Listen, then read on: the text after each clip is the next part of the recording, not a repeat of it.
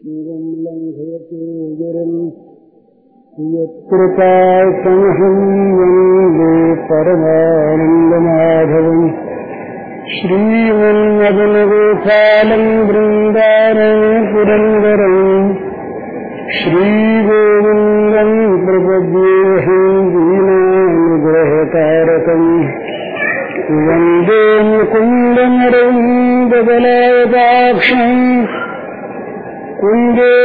कुन्देन्दुशङ्खदशनम् शिशुगोपवेशम् इन्द्रादिदेवगणवन्दितपादपीठम्। वृन्दावनालमहम् वसुदेवसूनम् नवजलधरवरणम् चम्पकोद्भाषिकरणम् विकसितनलिनाशियम् विस्फुरन् मन्दहाशियम् कनकरुचिदुकूलम् चारुगर्भावशूलम् कनकिनिखिलसारम् नवनिरूपीकुमारम् वंशीविभूषितकरान्नवनीरबाधात् पीताम्बरादरुणबिन्दफलाधरोष्ठात् पूर्णेन्दुसुन्दरमुखादरविन्दनेत्रात्। कृष्णात् परम् किमपि तत्त्वमहम् न जाने। प्रश्न है प्रभु प्राप्ति में सांसारिक भोगों से अधिक सुख है, इसकी अनुभूति कैसे हो? तो अनुभूति तो प्रभु प्राप्ति के सुख की प्राप्ति होने पर ही हो। पहले कैसे होगी? जलेबी का मिठास लड्डू के मिठास से दूसरे प्रकार का है। अच्छा है। ये तो हम कह सकते हैं। पर जब तक जलेबी खाई नहीं जाती, तब तक अनुभव कैसे हो कि उसका स्वाद कैसा है? इसी प्रकार से प्रभु प्राप्ति में क्या सुख है, इस सुख की वास्तविक अनुभूति तो तब होगी जब प्रभु प्राप्ति हो जाएगी। परंतु ये युक्तियों से कुछ हम जान सकते हैं प्रभु प्राप्ति की यदि इच्छा किसी के मन में पैदा हो जाए और किसी के हुई होगी तो वो जानता होगा कि उसको सुख और शांति अधिक हो रहे हैं। ये जितने भी संसार के प्रपंच हैं और संसार के प्रपंचों की कामनाएँ हैं, इनमें कितना दुख है इसकी अनुभूति हम सबको होने पर भी, इसमें जो सुख की भ्रांति है ना हमको, वो भ्रांति, वो मोह अब की सुख मिल जाएगा। इसमें सुख है, इस प्रकार की जो धारणा है, वो बार बार हमें मोहित करती रहती है। दुख को दुख नहीं मानते। जब कभी जी घबराता है, जब ज़्यादा कुछ झंझट हो जाता है तब देखते हैं भूल जाए और और कहीं मन लगाते हैं और भूल जाए शांति मिलती है थोड़ी देर के लिए। तो जब भूल जाने से शांति मिलती है, तब ये प्रपंचों को छूट जाने पर, और जहाँ केवल शांति शांति, सुख ही सुख है, ये महात्माओं की वाणी से, संतों की वाणी से हमें मानना चाहिए। उनका अनुभव है। तो उसमें कितना सुख होगा ये कह नहीं सकते। तो हमें पहले श्रद्धा करके उसमें चलना चाहिए। चलेंगे ही नहीं, सुख की अनुभूति होगी कैसे? हिमालय में बड़ी बर्फ़ है, बड़ी ठंडक है। पर हिमालय में अगर हम जाएँगे नहीं, हिमालय की ओर चलेंगे नहीं आगे तो ठंडक की प्रतीत नहीं होगी। जो जो आगे बढ़े ठंडक आएगी, इसी प्रकार पहले श्रद्धा से भगवान के मार्ग में चलना पड़ता है। महापुरुषों की, संतों की, शास्त्रों की, भक्तों की वाणियों से वो कहते हैं सुख है, वो कहते हैं आनंद है, वो कहते हैं शांति है। उन्होंने उस शांति का आनंद का अनुभव किया है। वे अपने अनुभव को बताते हैं। उनके अनुभव पर श्रद्धा करके हम लोग चले। चलने पर शांति मालूम होगी, सुख मालूम होगा। ये ऐसी चीज़ है कि विवाद से नहीं मिलती, बात से नहीं मिलती। चलने पर अपने आप मिल जाती है और मिलने पर उसके आनंद की अनुभूति होती है। तो भगवान कैसा है, भगवान क्या है, उसमें कैसी शांति है, कैसा सुख है, इस प्रकार की परकनाओं को छोड़कर हमें चलने देना चाहिए। चल दे हम तो आगे जाकर के अपने आप हमको शांति मिल जाएगी। एक प्रश्न और है। वो है, कल शायद किसी ने कहा होगा, ये शुद्ध भक्ति, विशुद्ध भक्ति।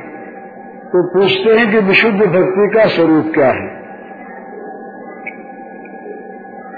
अब शेर जी तो बार बार कहते उस दिन कहा शेर जी ने कि विशुद्ध भक्ति वो है कि जिसमें किसी प्रकार की भी कोई भी कामना न हो, निष्काम भक्ति हो सहज हो, प्रेम युक्त हो, वो विशुद्ध है, ये बात ठीक ही है। विशुद्ध का अर्थ यही है कि जिसमें भली भांति पवित्रता हो, किसी प्रकार का कोई उसमें मिश्रण न हो। ये वैष्णव में दो भक्ति मानी है। वो तो बहुत भेद है। एक शुद्धा भक्ति और बुद्धा भक्ति। शुद्धा भक्ति और बुद्धा भक्ति। शुद्धा भक्ति वो है, जिस भक्ति में अपने लिए कुछ भी, कभी भी, कोई भी चाह नहीं है। ये एक ही खास बात है। गोपी प्रेम के बाद जो कहते हैं, उसमें यही यही एक तत्व है कि निज सुख की, अपने इंद्रियों की तृप्ति की, अपने आराम की, अपने ये लोक और परलोक के किसी प्रकार के सुख भोग के, कोई भी किसी प्रकार के भी कभी भी चाह पैदा नहीं होती। मोक्ष भी एक चाह है। ये बहुत समझने की चीज़ है, मोक्ष की, मोक्ष शब्द की सिद्धि होती है बंधन की सिद्धि से। बंधन अगर नहीं है तो मोक्ष किस बात का? अगर कोई बंधा नहीं है तो छूटना कैसा? जहाँ छूटने की बात है, वो वहाँ बंधन की अपेक्षा, बंधन है तो छूटना है।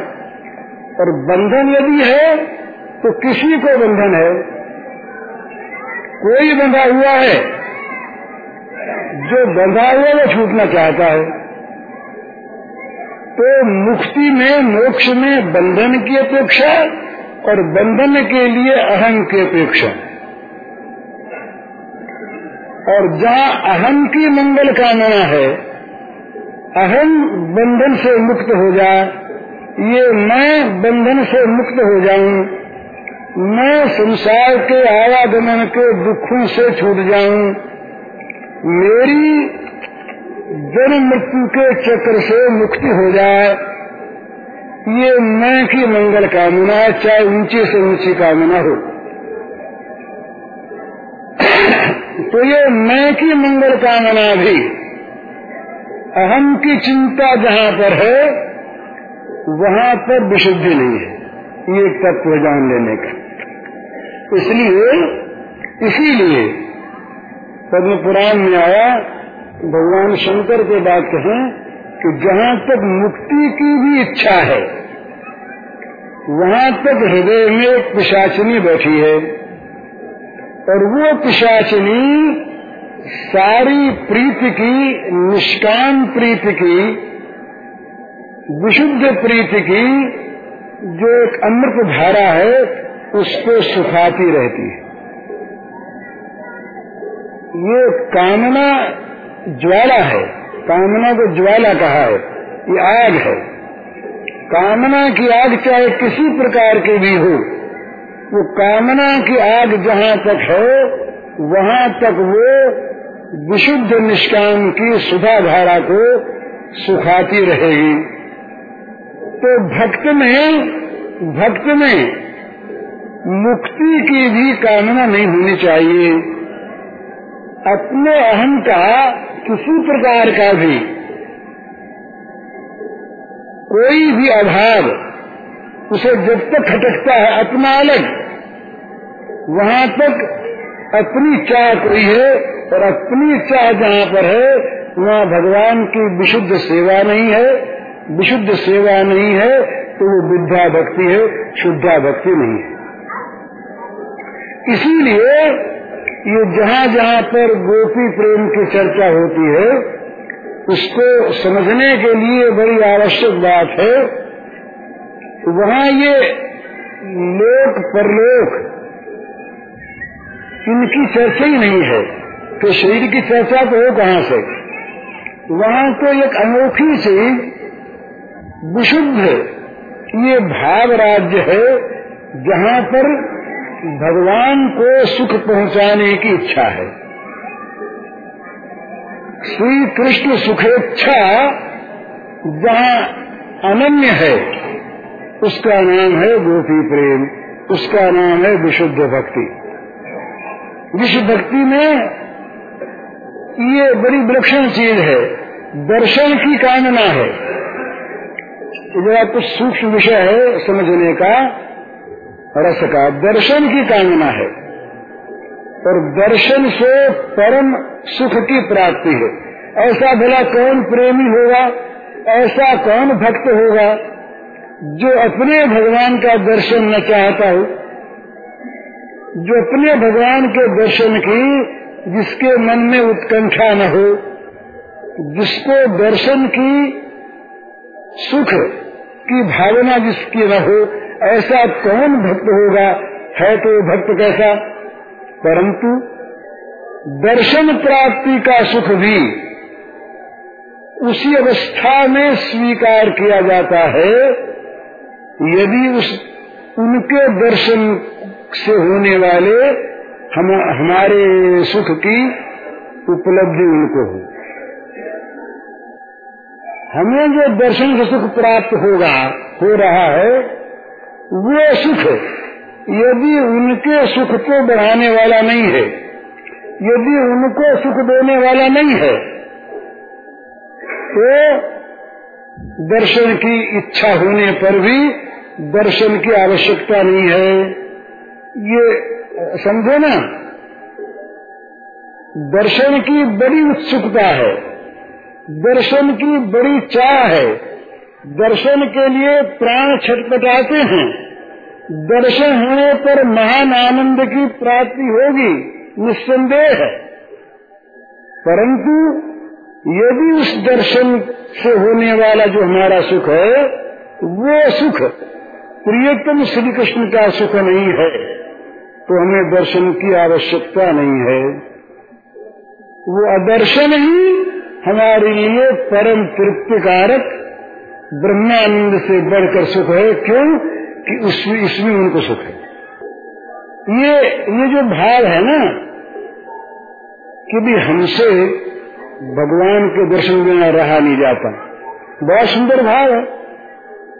भगवान के चरु स्पर्श बिना हमसे रहा नहीं जाता। बड़ा सुंदर भाव है। क्या चाहिए इस, इस भाव के आगे? परंतु विशुद्धा भक्ति कुछ आगे बढ़ती है। वो कहती है, विशुद्धा भक्ति, विशुद्ध प्रेम, विशुद्ध प्रीति, कि यदि प्रियतम श्री कृष्ण नहीं चाहते कि तुम दर्शन करो हमारा, वो नहीं चाहते कि तुम स्पर्श करो तो इनको उनकी सुख की इच्छा पूर्ण करने के लिए अपनी इच्छा का परित्याग बाध्य होकर करे, सो बात नहीं।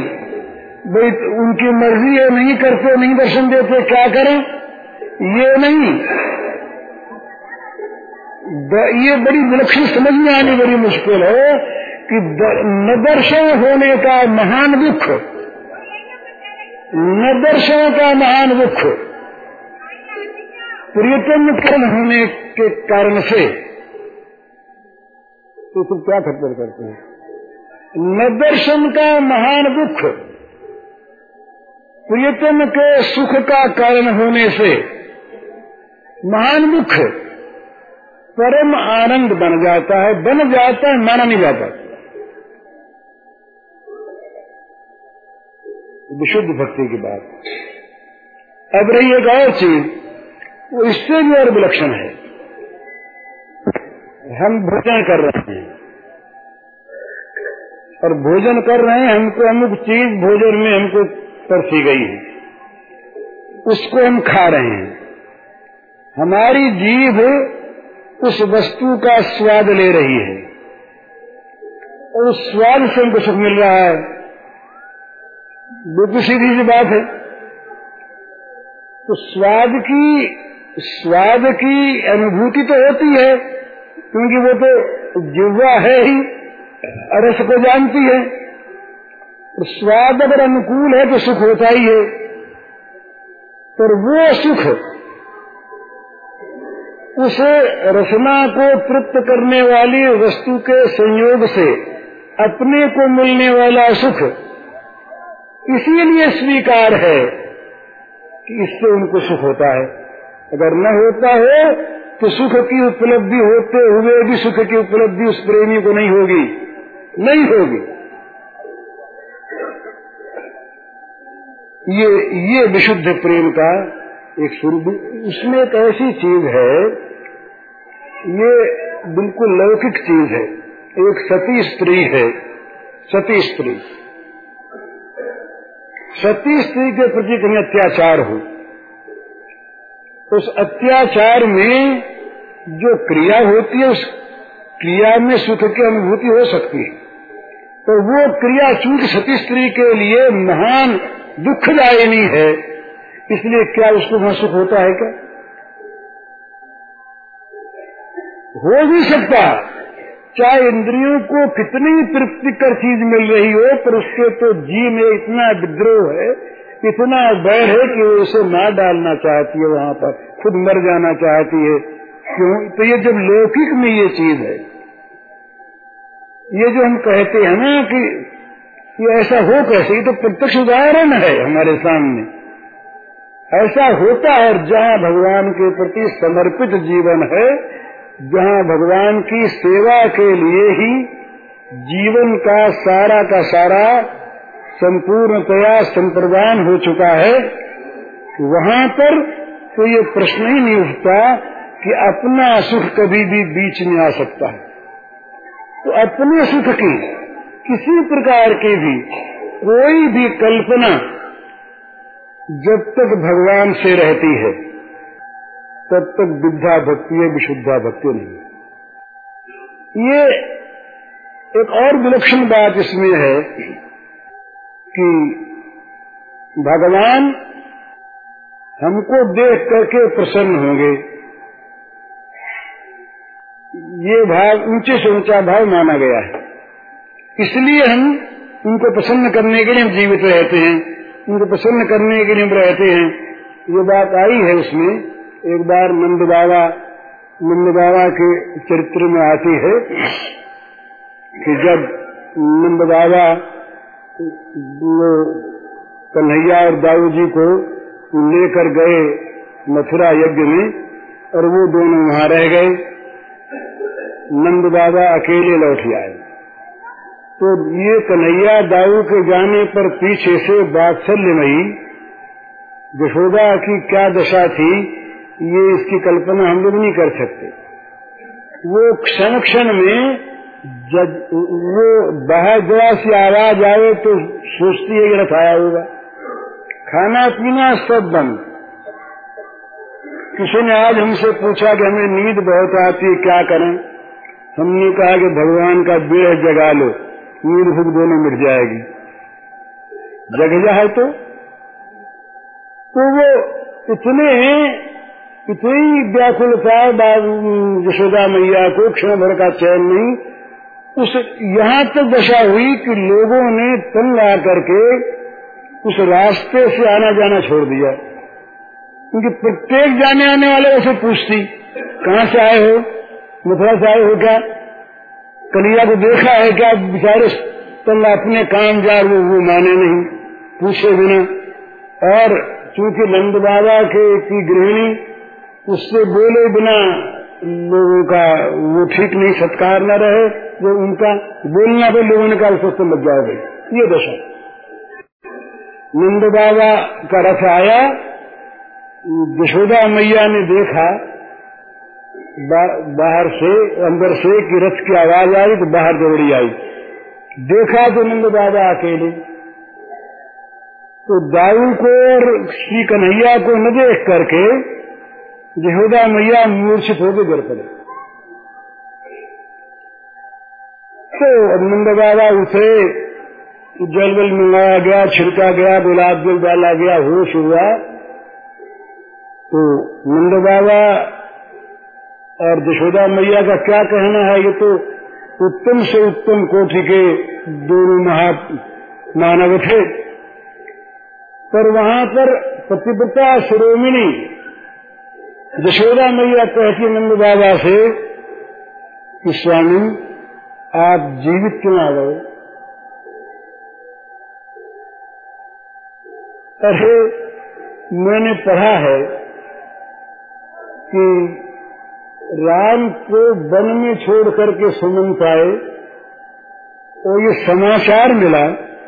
समाचार मिलते ही दशरथ ने प्राणों को प्राणों का परित्याग कर दिया। समाचार से और आप स्वयं वहाँ जाकर उनको छोड़ आए और आप जीवित आ गए। बड़ा आश्चर्य, बड़े दुख की बात भाव है यहाँ पर। पतिव्रता स्त्री कभी पति का मर्म चाहती है क्या? तो यहाँ वो दूसरी दूसरी स्थिति है। नंद बाबा बोले, रोने लगे नंद बाबा नंद बाबा बोले, यशोदा तुम्हें पता नहीं मैं क्यों आ गया। मेरी तो लाश आती या खबर आती मरने की।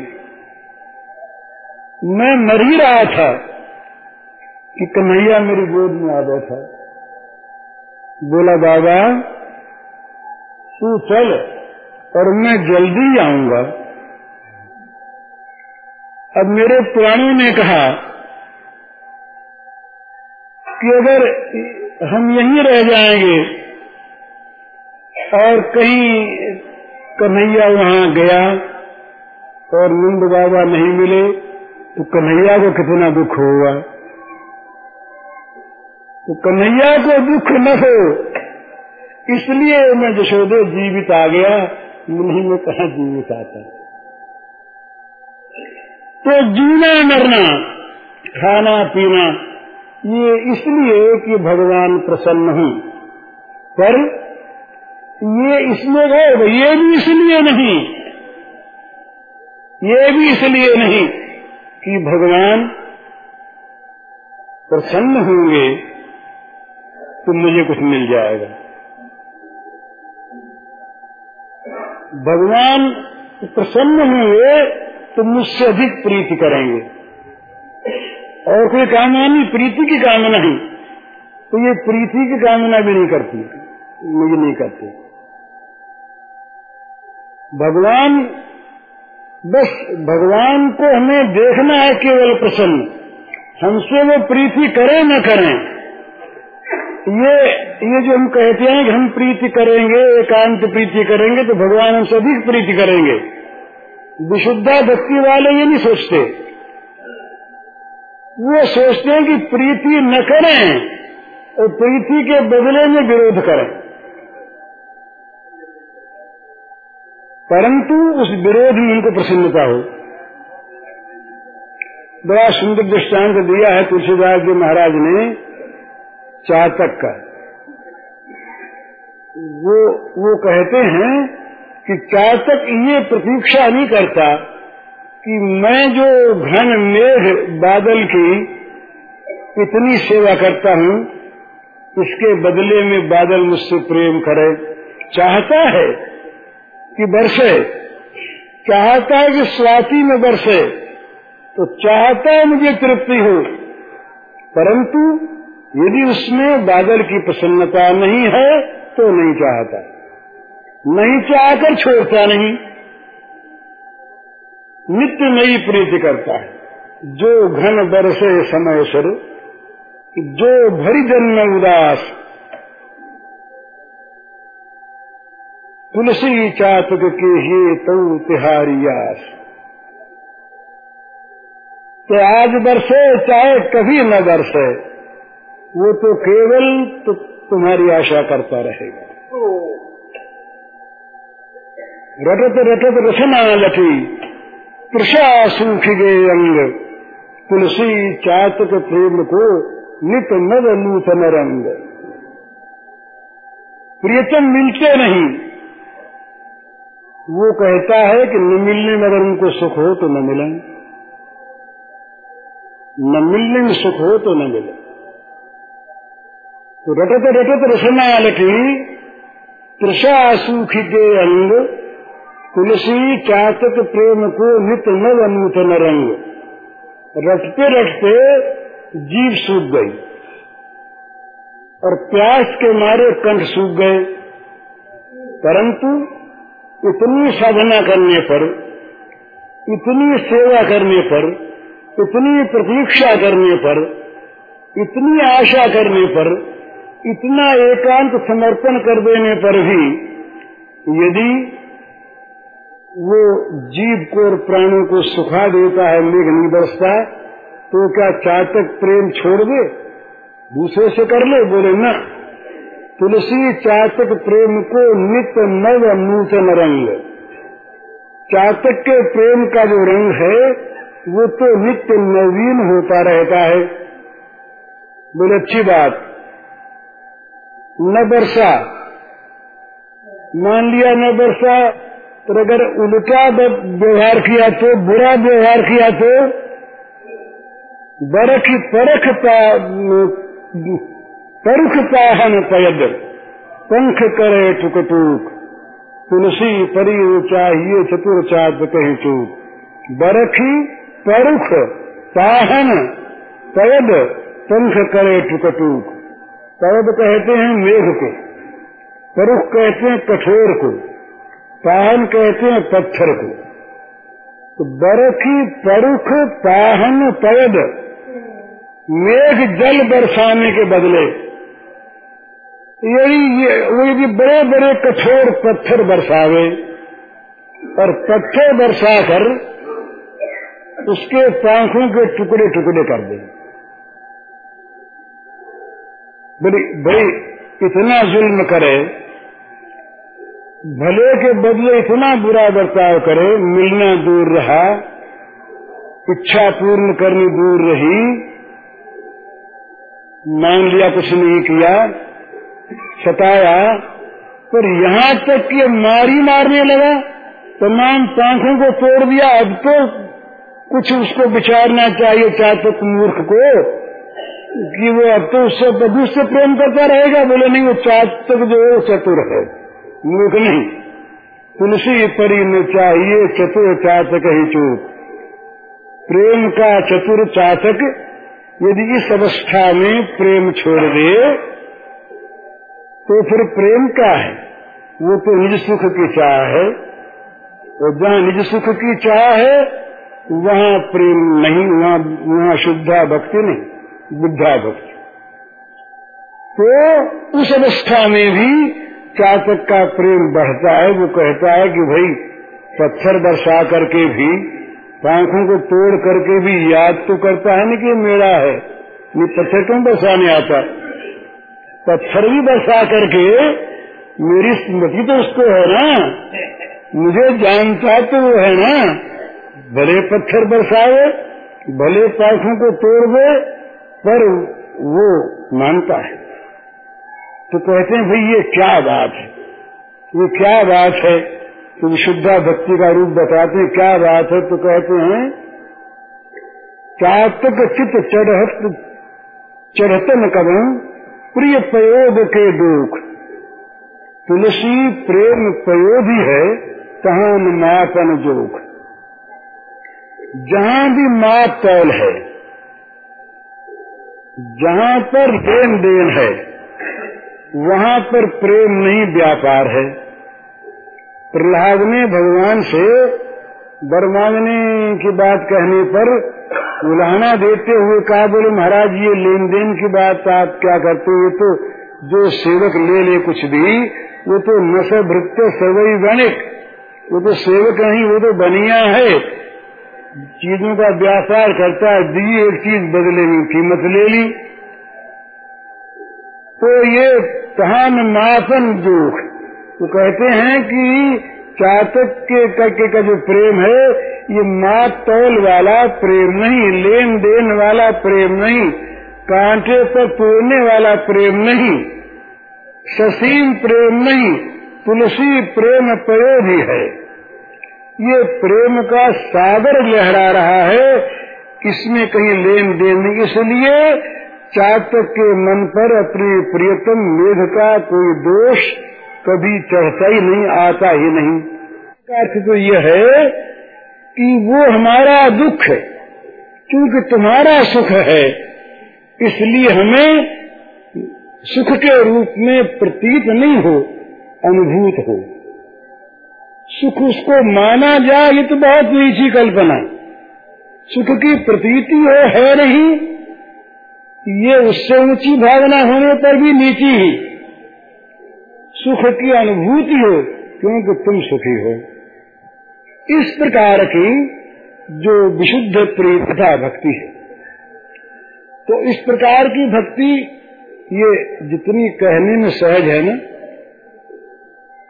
व्याख्या करने में बड़ी सहज चीज़ है। बोलना आ जाए, कहना आ जाए तो कह दे। पर जीवन में उतरने के लिए आवश्यकता है इसकी तो वो कैसे पूर्ण हो? उसके लिए उपाय है। और वो उपाय यह है, भगवान एक हैं और भगवान को प्राप्त करने के मार्ग अनेक हैं और सभी ठीक हैं। किसी से कोई द्वेष न करे, खंडन मंडन न करे। परंतु अपना जो ये एक मार्ग है इस मार्ग पर दृढ़ निश्चय के साथ ऐसा मान ले कि मैं उनका हो गया। बस।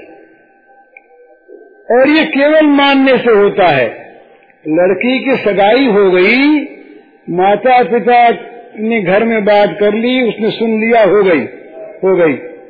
आजकल का समय दूसरा डाइवोर्स वाइवोर्स चले, कुछ भी चले। लेकिन वो जमाना ऐसा था सावित्री देवी। वो जंगल से आती है, सत्यवान को वर करके। सत्यवान को वर आई। पिता के पास आई, माता के पास आई। मंत्रियों ने कहा कि काम संपन्न हो गया। राजकन्या ने अपने योग्य वर का चुनाव कर लिया। पिताजी से कह दिया, अमुक है, हो गया। नारद जी आ पहुँचे। नारद जी बड़े मंगलमय उनकी चाहे क्रिया कैसी हो, वो करते मंगल ही मंगल है। बढ़ कर देते हैं सिद्धांत पर। नारद जी आए तो वो सावित्री सामने उसको लाए, पिता, महाराज, इसके संबंध की बातचीत हुई है। अब पिता है ना, कितना स्नेह। संबंध की बातचीत हुई है तो अब बर अच्छा है ना? तो नारद जी ने बड़ी बड़ाई की, ये ये गुण है, ये गुण है, ये गुण, सर्व गुण संपन्न है। परंतु, अब परंतु आते ही धक्का सा लगा, महाराज को क्या बात है?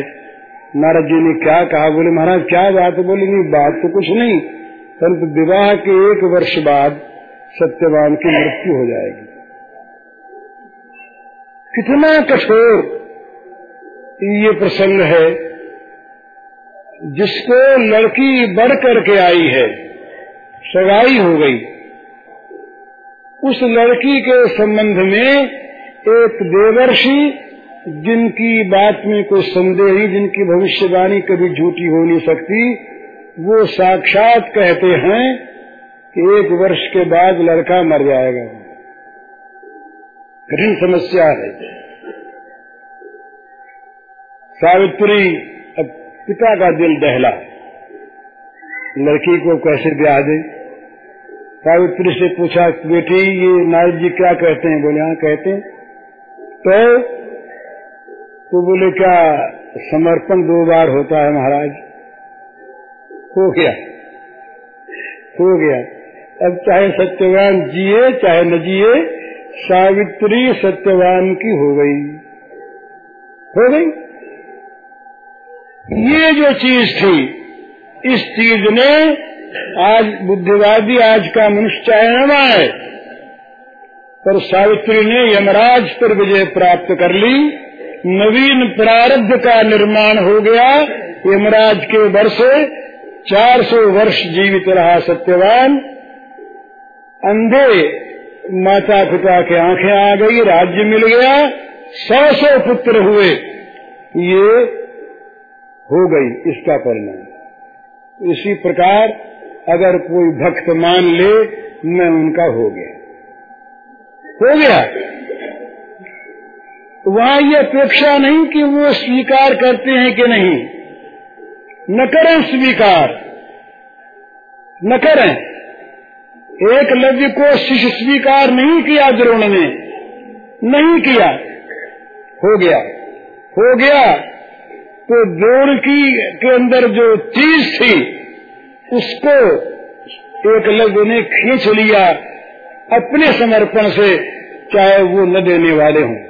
इस प्रकार, जो प्रेमी भक्त होता नहीं ये एक बात और ध्यान में रखने की है, जिस प्रेम में आदान प्रदान है, वो नीचे दर्जे का प्रेम है। प्रेम सच्ची बात ही एकांगी होता है। प्रेम देना जानता है, लेना नहीं जानता। जो लेना चाहता है, वो प्रेम नहीं। प्रियतम से जहाँ सुख की चाह है, वहाँ उस सुख में प्रेम जो है, वो उस प्रेम में एक व्यभिचार पैदा कर देता है। सुख की इच्छा न प्रियतम से मुझको सुख मिले। ये मुझको सुख मिले प्रियतम से इस प्रकार की जो हमारी कल्पना है, ये प्रियतम को ही सुख मिले। इसमें एक व्याघात पैदा कर देती है, ये कामना। इसलिए वो प्रेम कलंकित हो जाता है, जानिज सुख की कामना होती है। तो प्रेम केवल देना जानता, इसीलिए ये महाराज अनोखी बात है, अनोखी बात है कि भगवान, स्वयं भगवान ये प्रेमी जब देना चाहता है तो उसकी चीज़ को लेने की कामना भगवान अपने अंदर पैदा कर देते और किसी की नहीं। और कोई कुछ भी दे, वो भगवान स्वीकार कर लेते हैं, अलग चीज़ है। परंतु उसके लिए उनके मन में कामना नहीं पैदा होती। यशोदा मैया के स्तनपान के लिए इनके मन में कामना है। गोपियों का मक्खन खाने के लिए इनके मन में कामना है। सबरी के बेर खाने के लिए राघवेंद्र के मन में कामना है। कामना है, पर वो कामना हमारी वाली कामना नहीं। वो कामना उन प्रेमियों के प्रेम का प्रेम का चमत्कार है, जो उस प्रेम रस का आस्वादन करने के लिए नित्य निरीय, नित्य निष्काम, पूर्ण काम, आत्म काम, सर्व काम भगवान में पवित्र दिव्य प्रेम कामना पैदा कर देती और उस प्रेम कामना को लेकर जो लीला होती है, उसी का नाम रास लीला है। इस रास लीला में कहीं पर भी, कहीं पर भी किसी प्रकार का भी मलिन भाव यदि आ जाए, देखना है तो वो तो यहाँ जो छिछोरे लोग हैं, गंदे लोग, उनकी चीज़ें फिर भगवान के महत्व ही क्या है? कुछ नहीं। वहाँ तो ऐसी ऊँची चीज़ है जिसकी कामना करते हैं बड़े बड़े ऋषि मुनि महात्मा, परमहंस, समलात्मा, योगी, सिद्ध, नारद, शुक, व्यास आदि, जिस प्रेम की कामना, ब्रह्म विद्या ने जिसकी कामना की। ये कथा महाराज इसमें आती है पद्म पुराण में पद्म पुराण की कथा है एक। ब्रह्म विद्या तप कर रही थी। उधर से ऋषि निकले, एक सरोवर के विमल तट पर बड़ी तेजस्विनी मूर्ति देवी ब्रह्म विद्या बैठी। तपस्या में निरत। जब वो उठी तो ऋषि ने पूछा, माँ, आप कौन हैं? तो कहा ब्रह्म विद्या। तो कहा आप क्या करती हैं? अज्ञान का नाश। ब्रह्म की प्राप्ति करा देना, ये मेरा काम है। तो आप क्या कर रही हैं? कहा मैं तप कर रही हूँ। आप तप माँ क्यों कर रही हैं? सारे अज्ञानियों के अज्ञान का नाश करना आपका स्वभाव स्वरूप, आपको तप की आवश्यकता तो कहा तप की आवश्यकता इसलिए है? कि मैं भगवान के प्रेम का स्वरूप उपलब्ध करना चाहती हूँ। ये मुझे प्राप्त नहीं है। तो ब्रह्म विद्या में जहाँ सारी कामनाओं का विनाश होने पर ब्रह्म विद्या प्राप्त होती है, उस ब्रह्म विद्या में भी प्रेम कामना पैदा कर देता है। और ब्रह्म विद्या की वो कामना भगवान में कामना पैदा कर देती है। ये विशुद्ध प्रेम, विशुद्ध रति विशुद्ध प्रीति का ये एक निदर्शन है। तो विशुद्ध प्रीति का शुरुआत कहाँ से होता है? त्याग से होता है। जहाँ त्याग नहीं है, वहाँ तो भक्ति की बात नहीं करनी चाहिए। ये हम लोग बहुत सहज में मान लेते हैं कि त्याग कुछ करना पड़ता ही नहीं है। वैराग्य है ही नहीं तो भक्ति अपने आप आ जाएगी तो बस मौज करेंगे। सच्ची बात तो यह है कि जहाँ भगवान में भक्ति है, वहाँ भोगों से आत्यंतिक विरक्ति अपने आप है। हमारे सारे हृदय की सारी भावनाएँ, सारी वृत्तियाँ, सारी प्रवृत्तियाँ, इंद्रियों के सारे के सारे कार्य, ये सब के सब जब भगवान के लिए होने लगते हैं तब संसार में अनुरक्ति कहाँ है? संसार के भोगों में अनुराग कहाँ है? और यदि संसार के भोगों में अनुराग है तो भगवान में अनुराग कहाँ है? भगवत अनुराग संसार के अनुराग को खा जाता है। संसार का अनुराग भगवान के अनुराग में जाकर के आत्मसात उसमें जाकर भूल मिल जाता, रहता नहीं। फिर जो संसार में उस भक्त की प्रीति रहती है, वो प्रीति संसार में नहीं रहती, वो प्रीति भगवान के नाते रहती जैसे पतिव्रता स्त्री अपने ससुराल के सारे संबंधियों के साथ संबंध मानती है तो मानती है पति के नाते नाते नेह राम सो मनियत, सूद सुसे बिजहालू, अंजन कहा आँख जई फूटे, बहुत तक कहूँ कहा लू जितने भी सौहार्द के सुसैवता के संबंध हैं तो सारे संबंध भगवान को लेकर तो उसका फिर एकमात्र संबंध, एकमात्र उसका प्रीति का विषय, एकमात्र अनुराग का विषय, सब जगह से सिमट कर एक भगवान में आ जाता है। तुलसीदास महाराज ने प्रार्थना की, या जग में जह लगी या तनु की प्रीति प्रतीत सगाई, सो सब तुलसीदास प्रभु ही सो ये कठाई।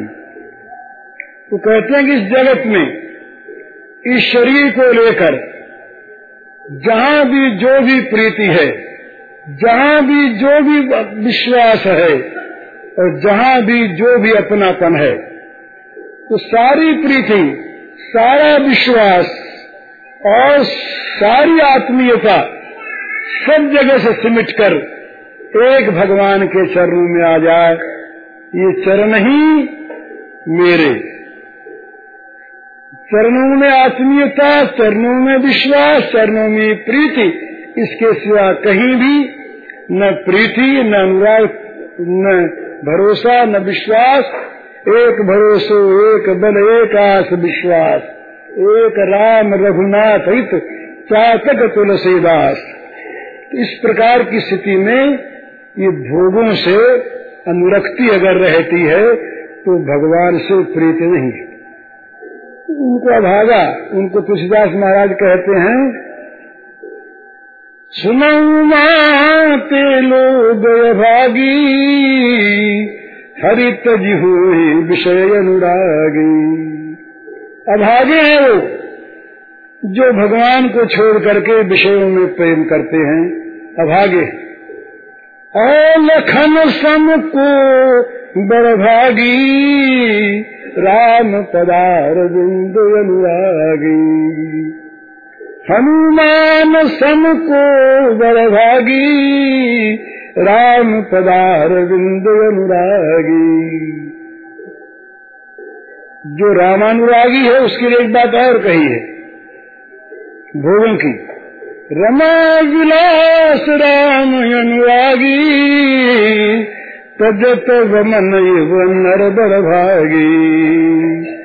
रमा विलास राम अनुरागी तजत वमन नर बड़ भागी। जो बड़भागी नर कौन से जो राम अनुरागी है? बाकी तो बड़भागी नहीं।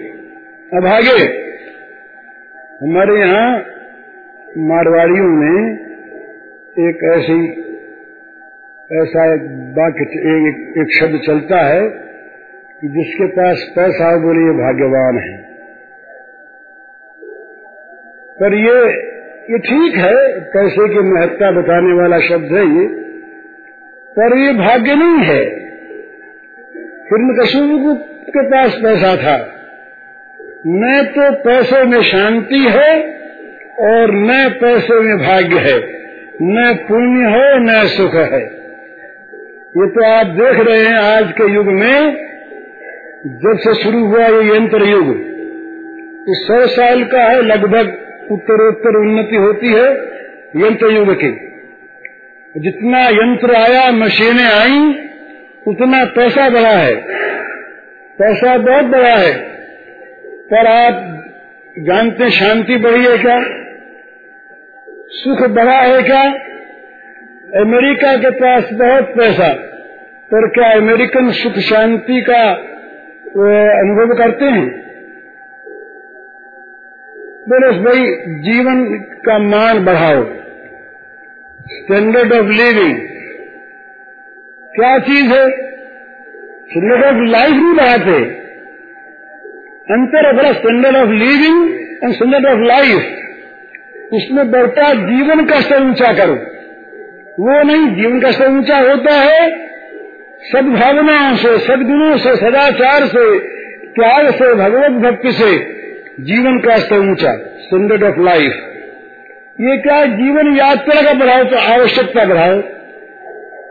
एक जूते की जगह पाँच जूते हों, पाँच तरह के पोशाक हों, मोटर हो अमुक गाड़ी हो अमुक प्रकार का, ये जितनी आवश्यकताएँ बढ़ाई जाएँगी, उतना ही भोगों का प्रयोजन अधिक होगा, उतनी अशांति अधिक होगी, उतना ही पाप अधिक होगा, उतना ही वह मनुष्य कलह अधिक होगा। आज ये जिस सभ्यता को हम वर्णन ये वर्णीय मानकर इसे चढ़ा रहे हैं, वो सभ्यता हमें और भी दुखों में डालेगी। और भी ये अभिशाप रूप सिद्ध होगी ये विज्ञान देव की जो उपासना हम लोगों ने की, और ये विज्ञान का जो आशीर्वाद आज प्राप्त है ना हमको, ये आशीर्वाद नहीं, अभिशाप है। ये विज्ञान का अभिशाप है। ये अणुबम और हाइड्रोजन बम ये इस विज्ञान के, आज के विज्ञान की देन है। भला ये न होता तो जापान के दो शहर लाखों आदमी नष्ट क्यों हो जाते मिनटों में? ये मनुष्य की सभ्यता का क्या ये चिन्ह? क्या इस धन से सुख शांति मिलती है? क्या इस वैभव से सुख शांति की प्राप्ति होती है? ये हमारी इच्छा। ये तो दुराशा है, भगवान वो कहते हैं, त्याग दुराशा जीते। तो इससे तो ये भाग्यवान का चिन्ह नहीं। आज का धनी, आज का अधिकारी और आज का विज्ञानी भाग्यवान नहीं है, ये कई बार ज़रूर है, पर ये सत्य है, वो स्वयं अंधकार में है, और लोगों को अंधकार में ले जाना चाहता है, ये सत्य स्पष्ट है। यद्यपि विज्ञान अच्छा विज्ञानियों की नियत पर कोई दोष नहीं, अच्छे काम होने चाहिए, सब ठीक, परंतु जब बुद्धि विपरीत दर्शनी होती है, जब बुद्धि तमसा छन्न होती है, जब विवेक का दुरुपयोग होता है जब बुद्धि उल्टी हो जाती है तो ये साक्षरा राक्षसा बन जाते हैं। साक्षरा है, उल्टा के पढ़िए। साक्षरा, अक्षर वाले पढ़े लिखे, विद्वान लोग, ये अगर उल्ट जाए तो क्या होगा? साक्षरा, राक्षसा। मनुष्य में जब राक्षसीपन पैदा हो जाए, वो जब राक्षस भावों को उत्तेजन देने लगे तब क्या है फिर जगत का ध्वंस, उसका ध्वंस? तो वो भाग्यवान नहीं तो भाग्यवान कौन? रमा विलास राम अनुरागी बजत बमन नर भागी। जो रामानुरागी हैं, वो रमा के विलास का त्याग करते कैसे? वमन युव उल्टी करके जैसे आदमी उसको नहीं झांकता। इस प्रकार से वो उस तरफ़ झांकते नहीं, उल्टी। ये हम लोगों को तो ये ये बुद्धि में ये हो रहा है ना। त्याग करने पर भी, जैसे आप सब काम छोड़ के सत्संग में आ गए और क्या करते? और कहीं साधु हो जाए, तब तो बहुत ज़्यादा घर छोड़ दिया। घर छोड़ दिया, इतना बड़ा घर त्याग दिया। इतने बड़े घर की जहाँ स्मृति है वहाँ घर की महत्ता कहाँ गई? महत्ता का त्याग तो किया नहीं। बोले, देखो, हम, हमने कितना बड़ा त्याग किया, इतने बड़े राज्य का त्याग करके हम सन्यासी हो गए। इतने बड़े महान राज्य का। इतना बड़ा महान राज्य अगर हमारे मन में है, उसकी महत्ता, उसका गौरव यदि हमारे मन में बना हुआ है तो हम, हमने उसका त्याग क्या कहा हमने तो उसका, उसको छोड़ करके उसके छोड़ने का एक नया गौरव एक नई महिमा, एक नया अभिमान पैदा किया और उसके द्वारा नया मान पैदा करना चाहते हैं। जगत कहे, कितना बड़ा आदमी था और कितना बड़ा त्यागी है। इसने कितना महान त्याग किया, ये हम सुनना चाहते हैं, चाहे कान से, चाहे लेखनी से, चाहे इतिहास से। कितना बड़ा महान त्याग किया। उसमें त्याग नहीं। त्याग तो वहाँ पर है जहाँ पर या तो उसकी सत्ता नहीं, और यह सत्ता यदि है तो नगण्य सत्ता है, तुच्छ सत्ता है, विषयान विश्व त्यज विश्व बुद्धि मन बुद्धि नगण्य बुद्धि, तुच्छ बुद्धि, अथवा असत बुद्धि, ये जब हो जाए तब असली त्याग। तो भगवान के लिए जब त्याग होता है ना तो असली त्याग होता है। तो चीज़ चाहे रहे फिर ये रहता है क्योंकि वो तो विशुद्ध पूजा की सामग्री बन जाती ये भोगों के दो रूप हैं। जब तक भोग अपने भोग की सामग्री है, तब तक विश्व रूप है। और वही भोग जब भगवान के पूजा की सामग्री बन जाते हैं तो पूजा करने के बाद प्रसाद बन जाते हैं। यज्ञावशेष, सारे पापों का नाश करने वाला। यज्ञ से संतो मुच्चनते सर्व किम विषयी ही। तो भोगों के दो रूप हैं। भगवान के समर्पित भोग और अपने इंद्रियों को सुख देने के लिए प्राप्त होने वाले भोग। दोनों ही भोग हैं।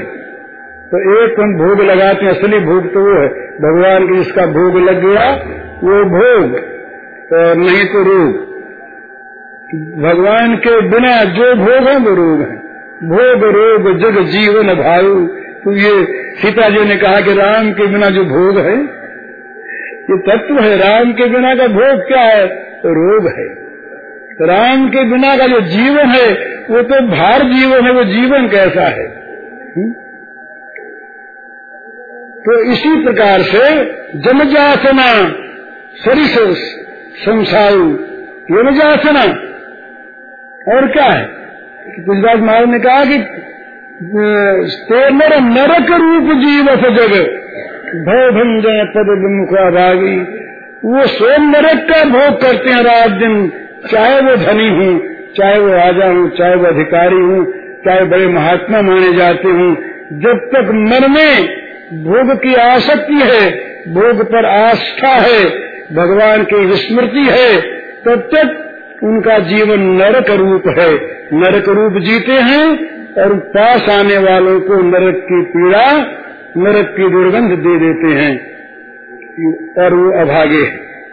तो भाग्यवान वो जिसका मन भगवान लगे। भाग्यवान वो जो भक्त। भक्त वो जो भगवान में अनुरक्त। और भगवान में अनुरक्त वो जिसकी जगत में कई अनुरक्ति रही नहीं। सारे विषयों का भगवान के चरणों में समर्पण करके जो अपने लिए किसी भोग की आकांक्षा को मन में रखता ही नहीं, अपना कोई भोग जिसके मन में रहता ही नहीं, वो भगवान का भक्त। तो इस प्रकार का हम भगवान का, इस प्रकार के हम भगवान के भक्त बने, इसकी पहले चाह होनी चाहिए। इसमें विशेषता और है। ये भक्त बनने पर सारे गुण अपने आप आते हैं, बड़ा एक दूसरी चीज़ है ये। एक तो गुणों को अर्जन करके हम भक्ति पैदा करें। और एक भक्ति आने पर सारे गुण आ जाए। तो ये कई तरह के साधन के तरीके हैं। एक वो तरीका है जिसमें गुणों का अर्जन करो पहले, अधिकार प्राप्त करो पहले, उसके बाद वो चीज़ तुम्हारे पास आवेगी।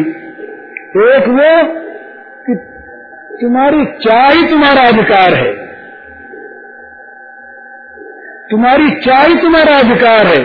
तुम उस वस्तु के मन में चाह मन में पैदा कर लो। वो मिल जाएगी, उसके मिलती सारे गुण अपने आप आ जाएँगे। तो भक्ति में ये विशेषता है, भक्ति में पहले गुणार्जन की आवश्यकता नहीं है। भक्ति में तो भगवान के प्रति अनुरक्ति की आवश्यकता है। हम जैसे भी हैं, बुरे हैं, भले हैं, पापी हैं, दीन हैं, हीन हैं पर हम तुम्हारे हैं। और इन सारे दोषों को दूर करने की तुम में ताकत है। तू दयालु, दीन हो। तू दानी हो, भिखारी। हो प्रसिद्ध पाठ की पर तू पाप पुंजहारी जीव हूँ, तू तू ब्रह्म है। तू स्वामी, मैं चेरो। सब प्रकार से उनके साथ हमारा संबंध हो सकता है। उन्होंने ऐसा इस इस भक्ति में, इस इस शरणागति में इस प्रकार की सुंदर चीज़ है कि भगवान ने सबके लिए रास्ता खोल दिया। ये पिशु पाप यो नया। है मन पापे पास ये पिशु पाप। कोई कैसा भी हो, वो अगर चाहे चाहे कि मैं तुम्हारा बनना चाहता हूँ। वो कहते हैं, बनना चाहते हो? बोले हाँ चाहता हूँ। ठीक, चाहते हो? हाँ। भगवान ने देख लिया, चाहता है। आ जाओ गोद में। तो जहाँ भगवान ने स्पर्श किया, चाहना ही स्पर्श करना है, चाहना ही सम्मुख होना है। सामने आया कि बस सन्मुख हो जीव मुहि जगन कोटि जनम यगना संतव क्षिप्रम भवति धर्मात्मा। क्षिप्रम सस्वच्छांतिम निगछति कौनते प्रतिजानी न मे भक्त प्रणश्यति कौन अपिचे सुदुराचार। अभी अभी जो सुदुराचार था, वो अभी अभी भक्त हो गया। क्यों हो गया? तो ठीक निश्चय पर आ गया। उसने कह दिया कि मैं तुम मेरे और कोई मेरा नहीं। यूँ कह के पुकार उठा। भगवान ने कहा अच्छी बात तुम मेरे, तुम साधु। जहाँ भगवान ने साधु कहा असाधुता सारी की सारी हट गई वहाँ से। भगवान के कहते ही सारे अमंगल वहाँ से विदूरित हो गए, भाग गए, नष्ट हो गए, सारा ज्ञान भूल गया, सारे पाप जल गए। अब तो ये बड़ी सुंदर चीज़, इसके हम सब अधिकारी। ये सबसे बढ़िया चीज़ है, बस इसमें वो योग का यम नियम की आवश्यकता है। पर योग में पहले नहीं पहले यम नियम हो, तब कहीं जाकर के अष्टांग योग की सिद्धि हो, यमनी निर्कुश नहीं। वैराग्य ये ज्ञान में साधन चतुष्टय की बड़ी आवश्यकता है। हो। और यहाँ तो केवल अपने भगवान को सुंदर सा, प्यारा सा, मधुर सा देखकर उसमें मन को फंसा देने की आवश्यकता है। अरे वो हमको तो तुम्हारी चाह है। इतनी तो ज़रूर देखेगा कि चाह में तो कहीं गड़बड़ नहीं है। चाह अगर हमारी है तो तुम चाहे कैसे भी हो। विशुद्ध, तुम अशुद्ध हो, हम शुद्ध कर लेंगे। भगवान कहते हैं, हम शुद्ध कर लेंगे पवित्र हम बना देंगे कोई बात नहीं। तो मैं सारे पापों से मुक्त हम कर देंगे और क्या है? अनंत सर्व पाप भो मोक्षिष्यामी विशुद्ध हम कर लेंगे। तुम्हारा सारा काम हमारे जिम्मे रहा, ये दुख रहा हम चला लेंगे तुम्हारा काम। तुम्हारे विघ्नों को हम टाल देंगे, मेरी हमारी कृपा टाल देगी। सर्व दुर्गाणी मत प्रसादा तेरे से तो यहाँ बस भगवान के हो जाए हम। और भगवान के हो जाए हम कैसे? सीधी सी बात जो भी कही। मान हो गए। अभी मान हो गए। नहीं तो अभी शब्द नहीं था। अभी आज जो कहा तुलसीदास जी ने। हो राम को अगर राम के हो जाए तो अभी आज तुम्हारे तो, तो तुम्हारे सारे बिगड़ी सुधर जाए। अभी क्यों? अभी हो जाए। उनके हुए कि सारा काम बना। ये हम लोग कसर रख लेते हैं। कसर रख लेते हैं। उनके बनते नहीं उनके बन, ब, ब, उनका बनने की कह करके भी रख लेते। जैसे अर्जुन ने रख लिया अर्जुन तो महात्मा थे वो तो न, वो तो नरावतार थे भगवान के उनके संबंध में कुछ दोष की बात कहना ये तो पाप है। पर वो हम लोगों की बुद्धि शुद्ध है इसलिए दिखलाया। अर्जुन ने कहा महाराज शिष्य तेम शादिमान ताम प्रपन्न मैं शर्म हो गया आपके आपका चेला हो गया, आप आप बताइए मैं कैसे तुम कैसे जाऊँ? आप बताओ, मेरी बुद्धि काम नहीं कर रही। यो कहते ही क्या गए, मैं छिट नहीं। भगवान हंसे, अरे तो ये पागलपन की बात करता है। पूछता है, क्या करें? रत्न दे देता है, पहले ही। अच्छा हुआ ठहरा जाए। नहीं चलती, नहीं तो सत्यता नहीं चलती फिर। अर्जुन अगर कह देता, समझ गया। तब तो बात दूसरी हो जाती, तुम करो जैसे। जैसे अंत में कह दिया, नष्टो मोह वाली बात। नहीं कह देता तो काम ही नहीं, वहाँ कह नहीं लड़ूँगा भगवान ने समझाया था समझाया। इसी प्रकार से तो सर्वधर्मान परित्यज्य का ये अंतिम जो भाव अर्थ क्या है? ये सारी दुविधाओं को, सारे तर्कों को, सारी युक्तियों को, सारे विघ्नों को सारे पापों के हरिओम। हरिओम।